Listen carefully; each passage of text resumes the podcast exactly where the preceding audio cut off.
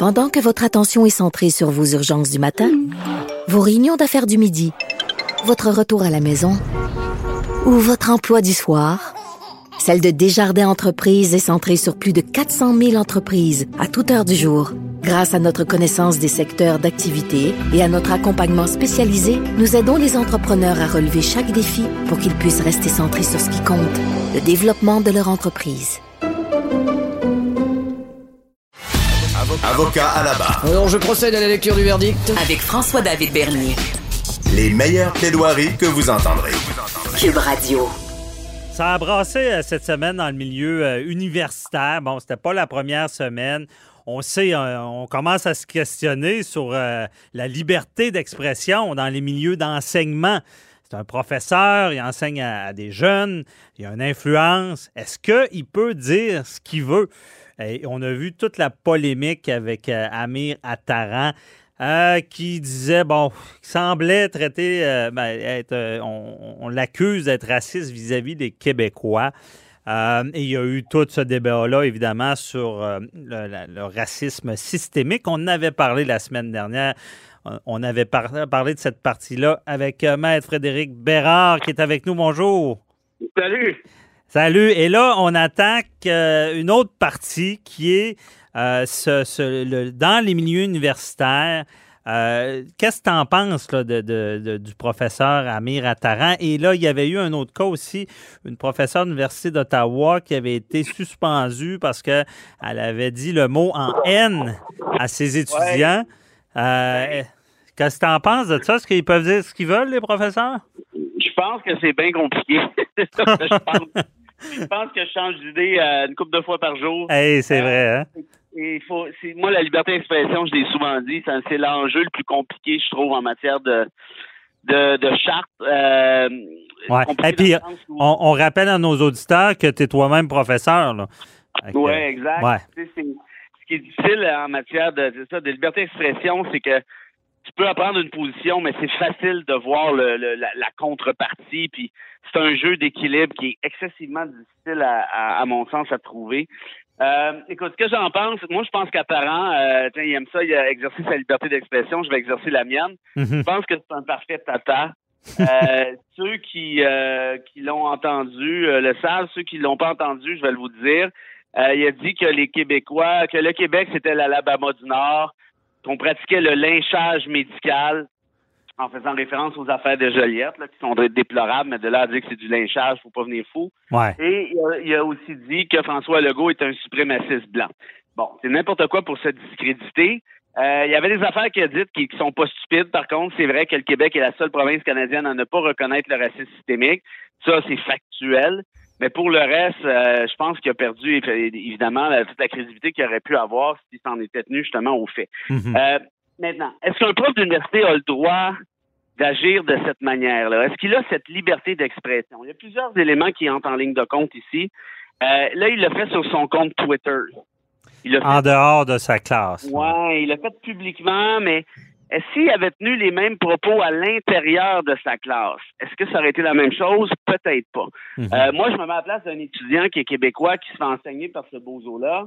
Euh, on s'entend que ça part bien mal. Et ce qui est, ce qui est déplorable, euh, moi, je suis pas du genre très chatouilleux là, sur ces questions-là. Il y en a qui sont pas mal plus euh, sensibles que moi, mais est-ce que c'est une forme de racisme envers les Québécois? Si on considère que les Québécois, c'est une race d'un point de vue euh, pas biologique, mais d'un point de vue culturel, ouais, ok, peut-être. Mhm. est-ce qu'on accepterait ce genre de propos-là sur, par exemple, je sais pas moi, la communauté noire, la communauté arabe, la communauté asiatique? Bien évidemment que ça serait pas toléré. Donc, pourquoi c'est toléré ici par Jacques Frémont, le recteur? Euh, parce que ça touche les Québécois. Ça, je pense qu'il y a une espèce de, petite habitude euh, qui s'est prise là, depuis plusieurs décennies. Euh, les Québécois, c'est jamais très grave si on leur tape sur la tête. puis moi, ça me dérange pas de me faire taper sur la tête si on le mérite. Mais là, de dire qu'on est à l'Alabama du Nord puis que le GOAT est un suprémaciste blanc, faut quand même pas virer fou non plus. donc, ça, c'est, tu vois, c'est, c'est, c'est, c'est pas simple, dans le sens où, comme prof d'université, moi, j'ai envie de te dire, oui, j'ai le droit de dire ça, parce que ça prend une certaine marge de manœuvre.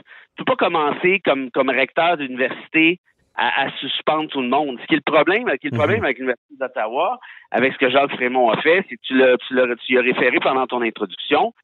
la prof de cet automne, euh, lieutenant Duval, qui a prononcé le mot en haine dans un cadre académique, dans le sens où elle enseignait l'appropriation culturelle, comment ce terme-là a été récupéré, a été utilisé, bon, et ainsi de suite. Euh, Mhm. elle avait jamais l'intention, de ce que j'ai compris, d'insulter la communauté noire. Là. C'est même une alliée de la cause. Elle avait libéré ses étudiants pour aller aux euh, manifestations. Non, c'est ça. Elle voulait Ça, éduquer, là. C'est comme le Ben mot oui. pamphlet. On utilise le mot pamphlet, je, je l'ai dit, mais c'est aussi grave que le mot en haine, théoriquement, parce que historiquement parlant, c'était des dépliants pour euh, qui dénigraient la communauté noire. Bon. Euh, Oui, c'est ça, c'est de l'éducation, là, ça. C'est... Ben oui, puis là maintenant, est-ce que tu sais, ça a fait réfléchir ça au- à l'automne. Est-ce que c'est nécessaire d'utiliser le terme?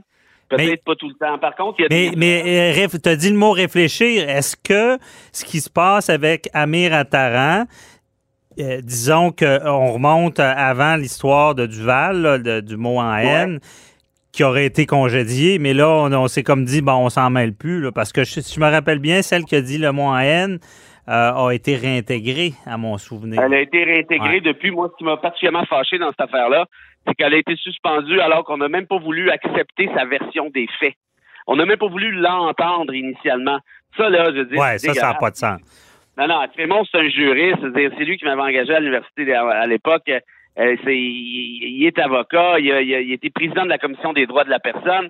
Je veux dire, peu importe ce qu'on reproche à un individu, et j'insiste là, peu importe. Ouais. Tu dois l'entendre. C'est une obligation qui, qui découle des principes de justice naturelle. Audi alteram partem, je m'en rappelle. en ben oui, exact. Et là, En latin. euh, et là, elle a été réintégrée. Puis il y a eu pas mal de bullshit autour de ça. Vraiment, on laissait entendre que oh, c'est plus grave ce que vous pensez, que vous pensez, blablabla. Bla, bla, bla. C'est pour essayer de la dénigrer. Et là, tu as cette espèce de bozo-là d'Attaran qui, lui, insulte les Québécois volontairement à plus d'une reprise. C'est pas dans un cadre académique. Euh, c'est dans un cadre de polémique pour, pour faire du trouble. C'est juste épais. Qui Voyons veut pas s'excuser aussi. Mais là, il veut pas s'excuser. Puis là, il s'est pogné avec Saint-Pierre Plamondon qui lui demandait juste ça par ailleurs. Euh, et là, tu- toi, tu t'appelles Jacques Frémont, tu dis non, non, lui, c'est correct, mais lieutenant Duval, je comprends qu'il y a une différence entre ce qui peut être ressenti dans une salle de classe et ce qui peut être émis sur Twitter. Mais euh, je t'arrête là-dessus. Est-ce que, euh, parce que quand tu es professeur, est-ce que tes étudiants ont tendance à te suivre sur Twitter ou? Ben ouais, je pense, je pense que oui. Euh, Ben, je, je- à la majorité, aucune Il fait indirectement ce qu'il peut peut-être pas faire directement? Ouais, ben ça c'est c'est c'est intéressant comme moi, surtout que tu sais un compte Twitter c'est nécessairement professionnel. Tu sais lui il met ça, euh, c'est son vrai nom, prof Université d'Ottawa. Euh, tu sais moi là, euh, ben, ben, toi aussi comme avocat là, si tu te mets à dire des conneries euh, en ondes, ben tu peux recevoir une plainte au barreau puis te faire écœurer avec ça. Tu sais t'es avocat Ouais. en tout temps donc Mhm. à ce compte-là t'es prof en tout temps aussi, même s'il n'y a pas les mêmes obligations déontologiques. Euh, et, et c'est ça, c'est quand je te dis que c'est difficile, c'est exactement là que je voulais aller.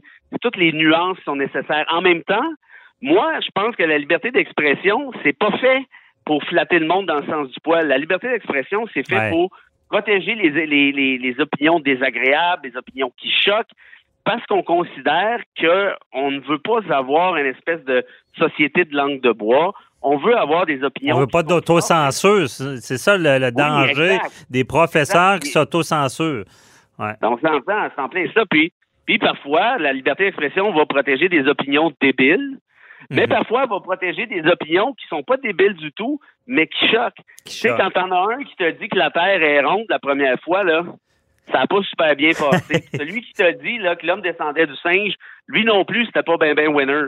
Donc, est-ce que la liberté d'expression vise à protéger ces propos-là? Ben oui. Mais ça, le, le, le pendant de ça, c'est qu'il y a des opinions débiles qui Mhm. sont aussi protégées là-dessus.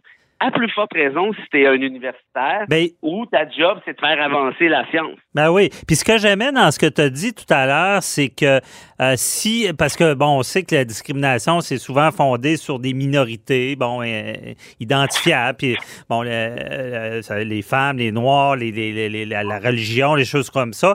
Euh, Peut-être que la, la réponse à ça, c'est qu'au final, la liberté d'expression, même à l'université, a la limite qu'elle a un peu partout, de, de- qui, qui est le propos haineux, euh, la- le Oui. dénigrement de quelqu'un, à le mettre à terre tellement que tu, tu- tu le démolis. Bon, c'est un peu ça les, les barèmes. C'est pas absolu, Oui. c'est très très, très large, on le voit. Mais peut-être que lui, c'est ça la ligne qu'il a franchie en identifiant un groupe puis en vargeant dessus. Oui, sauf que 319 du Code criminel, tu parles de propagande haineuse, pour qu'il y ait une espèce de. Ouais. Ouais, non, non, c'est ça. la violence, en quelque sorte. Ouais. Là, dans ce cas-ci. On n'est pas là, là. Les Québécois, c'est une gang de racistes finis.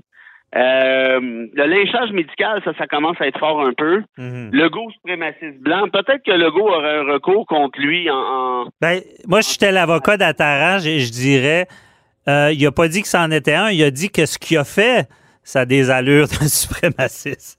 Je- il- dit que c'en était un, moi. Ah, ah ouais, OK, il l'a dit Ben, là, direct. j'ai vu la traduction française. Peut-être qu'en Ok. anglais, c'est pas ça qu'il a dit. Mais, mais, mais en même temps, si t'es premier ministre, tu peux pas commencer à poursuivre tous les beaux autres. Non, non, non. Dit. Rappelle-toi, par exemple, Parizeau puis Bouchard avaient poursuivi un tata de ce genre-là dans la fin des Ah, années non, 90. ça- Ils avaient traité de nazis. Puis ils ont eu gain de cause.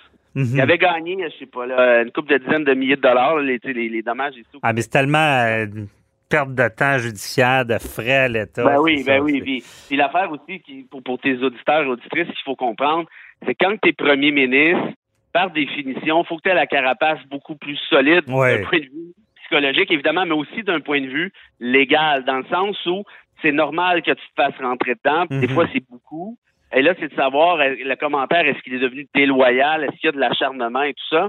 Euh, moi, j'ai pas l'impression que Legault gagnerait, même s'il le poursuivait, mais au moins, il y aura un début. Puis si je peux finir avec ça, si tu me permets, le, Oui. moi, ce que j'ai trouvé déplorable dans cette affaire-là, ben, plusieurs choses, mais, mais c'est l'espèce d'hypocrisie des, des Paul Saint-Pierre Plamondon de ce monde qui, pendant le, à l'automne dernier, criait au meurtre la liberté d'expression académique, c'est important.